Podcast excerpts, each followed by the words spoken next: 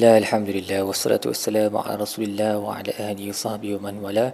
InsyaAllah dalam episod kali ini kita akan membincangkan tadabbur bagi muka surat 494 Surah Az-Zukhruf ayat 61 sehingga ayat 73 Baik, ayat ini Allah bercerita pula tentang Nabi Isa selepas habis bercerita tentang Nabi Musa AS Um, oh kita dah mula dah uh, cerita Nabi Isa sedikit kan um, dalam muka surat sebelum ni tentang um, apabila uh, Allah memberi perumpamaan tentang Nabi Isa orang kafir bergembira kerana ayat pasal Tuhan-Tuhan yang selain daripada Allah akan masuk neraka. Jadi um, mereka berhujah yang kiranya Nabi Isa pun akan masuk neraka sekali lah jadi tak perlulah kami risau pasal Tuhan-Tuhan kami sebab Tuhan-Tuhan kami memang pun dipuji uh, Nabi Isa memang dipuji dalam Al-Quran pun dia masuk neraka juga. Jadi uh, kami akan seronok lah akan bersama dengan orang yang terpuji dalam neraka nanti. So itu cara mereka, memperlikihkan ayat tersebut. Jadi pada muka surat ini Allah bermula dengan berkata bahawa turunnya Nabi Isa ke dunia akan menjadi petanda datangnya hari kiamat. Tanda besar bahawa kiamat sudah pun dekat. Wa innahu la'ilmu lisa'ati fala tamtarunna biha wattabi'un. Um, janganlah kamu meragukannya dan ikut dan ikutlah aku uh, aku ni merujuk kepada Allah lah. Hadza siratu mustaqim. Uh, inilah jalan yang lurus. Kemudian Allah sebut tentang bagaimana Nabi Isa telah datang pada kaumnya Banu Israel zaman dululah. Uh, dan telah datang padanya dengan hikmah dengan bukti-bukti yang jelas mukjizat yang jelas.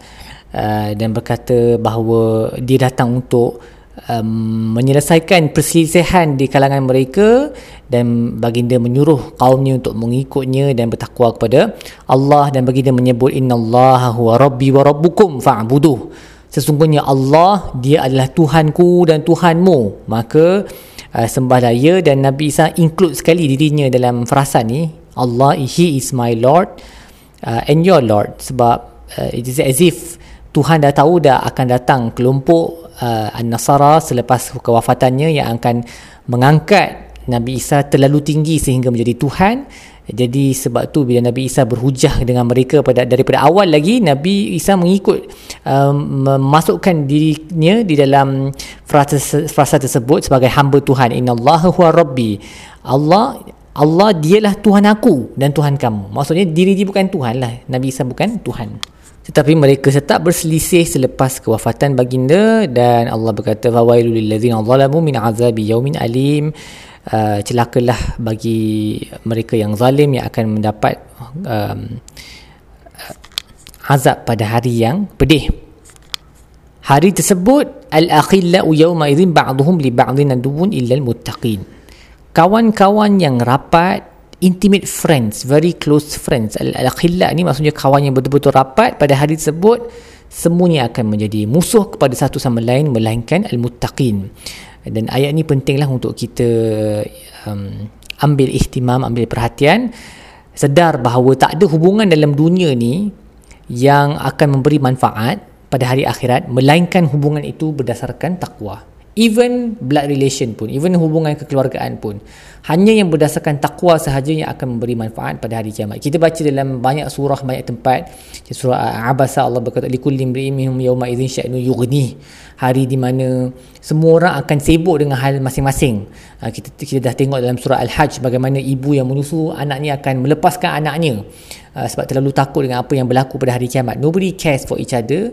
Uh, dan masing-masing bahkan akan menjadi musuh kepada satu sama lain. Orang-orang yang jahat, yang kononnya menunjukkan kesetiaan, yang tidak berbelah bahagi kepada tuannya, uh, brotherhood in in crime, okay, sanggup menggadai nyawa untuk saudaranya walaupun dalam kejahatan, semuanya akan menjadi musuh kepada satu sama lain, illal muttaqin, melainkan mereka yang hubungan di antara mereka ni berasaskan takwa itu sahajalah yang akan memberi manfaat pada hari kiamat. So make sure kawan-kawan di sekeliling kita ni hubungan kita dengan mereka adalah yang berasaskan takwa. Kawan-kawan yang banyak mengajak kepada lara, mengajak kepada benda yang tak bermanfaat, kepada eh, ataupun lagi teruk kepada benda yang haram, melupakan Allah dan sebagainya.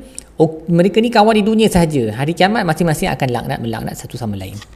Dan Allah berkata para hamba yang bertakwa ni tidak akan menghadapi sebarang ketakutan maupun kesedihan pada hari kiamat. They don't have to fear what is ahead of them and they don't have to be sad of what they have left behind in this world.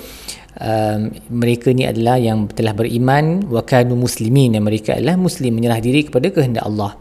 Dan akan dikatakan kepada mereka masuklah ke dalam syurga kamu bersama dengan isteri-isteri kamu dalam keadaan bergembira tuh baru you'll be happy. Yutafu alaihim bisihafin min zahabin wa akwab. Dia di kalangan mereka akan dialihkan ataupun di akan pasing-pasing pinggan dan mangkuk dan cawan-cawan yang diperbuat daripada emas. Uh, dan di dalam sana wa fiha ma tashtahihi al-anfus wa tadhazzul a'yun akan uh, akan ada semua benda yang kita di jiwa uh, jiwa mahukan yang melazatkan penglihatan dan pemandangan. Wa antum fiha khalidun kan uh, kamu akan berada di dalamnya selama-lamanya. Wa tilkal jannatu allati uristumuha bima kuntum ta'malun. Itulah syurga yang akan diwariskan kepada kamu kerana amalan-amalan baik kamu di dunia ini.